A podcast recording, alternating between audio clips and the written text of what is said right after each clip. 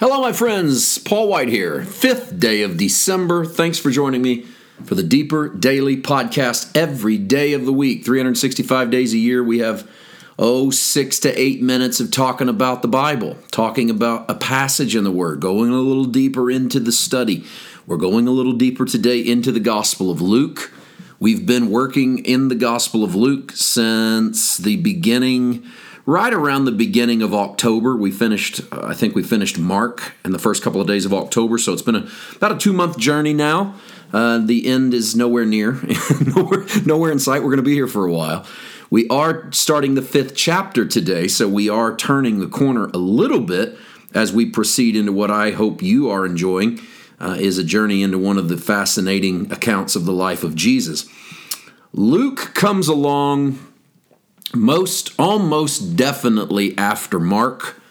The consensus is that Mark is the first gospel, and then Luke and Matthew sort of flesh out some of the things Mark talks about, but they they move some things around. Today we get into a story that to me is fleshed out on purpose in Luke's gospel. This this is, we're going to get into some stuff that we probably talked about early in the gospel of Mark but that was so long ago, it's worth going back over it now that we're in Luke. Let's take the common scholarly assumption that Mark is the first gospel. So he sort of sets the tone for how the Jesus stories are told. Luke comes along later, moves some things around. Maybe he's moving them around to be more historically accurate, more than likely, because chronological accuracy was not that important to Jewish writers in any of their works, more than likely he's moving them around to tell a different story so that some things get qualified. Here's a good for instance. In Mark chapter 1, verses 16 to 20, Mark tells the story of four fishermen being called to be disciples Simon and Andrew, and then James and John. That's Mark 1. I mean, we've had 15 verses of story, and then boom, here comes the calling of four disciples. Luke doesn't tell that until Luke chapter 5. Now, I know they don't break them into chapters, but even without chapters, Luke's been writing for a while. And it's not until Luke 5 that Luke tells essentially the same story. In the Jesus, in the Mark version of the story, Jesus simply tells them to follow him and make him fisher of men. They leave their nets and follow him. In the Luke version of the story, Jesus challenges them to go out into the deep to catch more fish and then has a brief conversation between Jesus and Peter. Now, put that on hold for a second and go back to the Mark narrative one more time.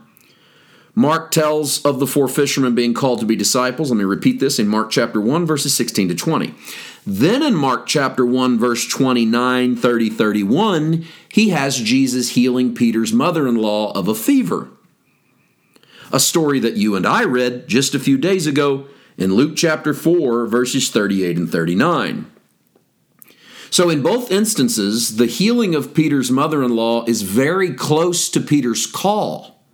In Mark's version, the first time it's ever told, Peter's called, and then Jesus heals his mother in law. But in Luke's version, Jesus heals Peter's mother in law and then calls him to be a disciple.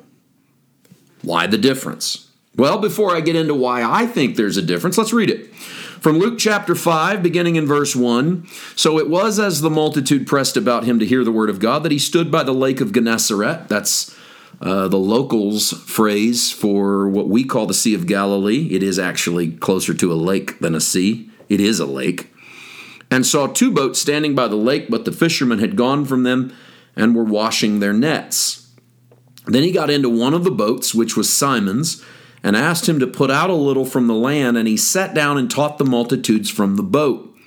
I'll get into the details of some of this tomorrow. I want to get I want to go ahead and bring out the, the, the point that I think needs brought out in this today. When he'd stopped speaking, he said to Simon, Launch out into the deep and let down your nets for a catch. But Simon answered and said to him, Master, we've toiled all night and caught nothing. Nevertheless, at your word, I will let down the net. And when they had done this, they caught a great number of fish, and their net was breaking. So they signaled to their partners in the other boat to come and help them, and they came and filled both boats so that they began to sink. When Simon Peter saw it, he fell down at Jesus' knees, saying, Depart from me, for I am a sinful man, O Lord. For he and all who were with him were astonished at the catch of fish which they had taken. I'll leave it there. The next passage basically says what Mark says that he told him to come follow him and make him fishers of men. Now, notice the extent to the extent to which Luke goes to tell this whole story about Jesus telling him to go launch and Peter going, "Oh, well, we fished all night. There's no fish out there." And then, of course, there are fish, and there's more fish than he can handle. And then Simon Peter falls down, Depart from me, I'm a sinful man. And as I said a minute ago, I'm going to get into the details of this whole story starting tomorrow. But I want you to see this. In Mark, Mark tells us that Jesus called Simon Peter to be a disciple, and Simon followed him, and then they go to Peter's house and they heal his mother in law. Luke may be writing a few years later, maybe having talked to some of the disciples, or maybe just wanting to point out the goodness of God through the story, switches it. In Luke's version, Jesus goes to Simon's house after teaching in the synagogue, and he heals Simon's mother in law of a fever. And he stays up all night healing a bunch of other people. And he wakes up in the morning and he's trying to get away, but the people won't let him.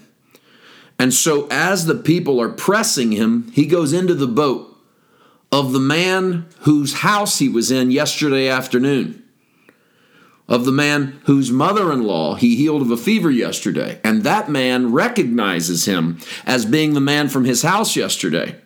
And the man that healed his mother in law says, Push out there and try to catch more fish. And he only does it not because this man knows fishing. This man doesn't know fishing at all. This man's a carpenter, but he does it because Jesus healed his mother in law. And maybe he owes him a favor. So he launches out, he puts the nets out, and he catches a bunch of fish. And that drives him to believing in Jesus because it's the goodness of God that drives men to their knees. Luke wants to show you that Jesus doesn't heal Peter's mother in law because Peter's one of the disciples.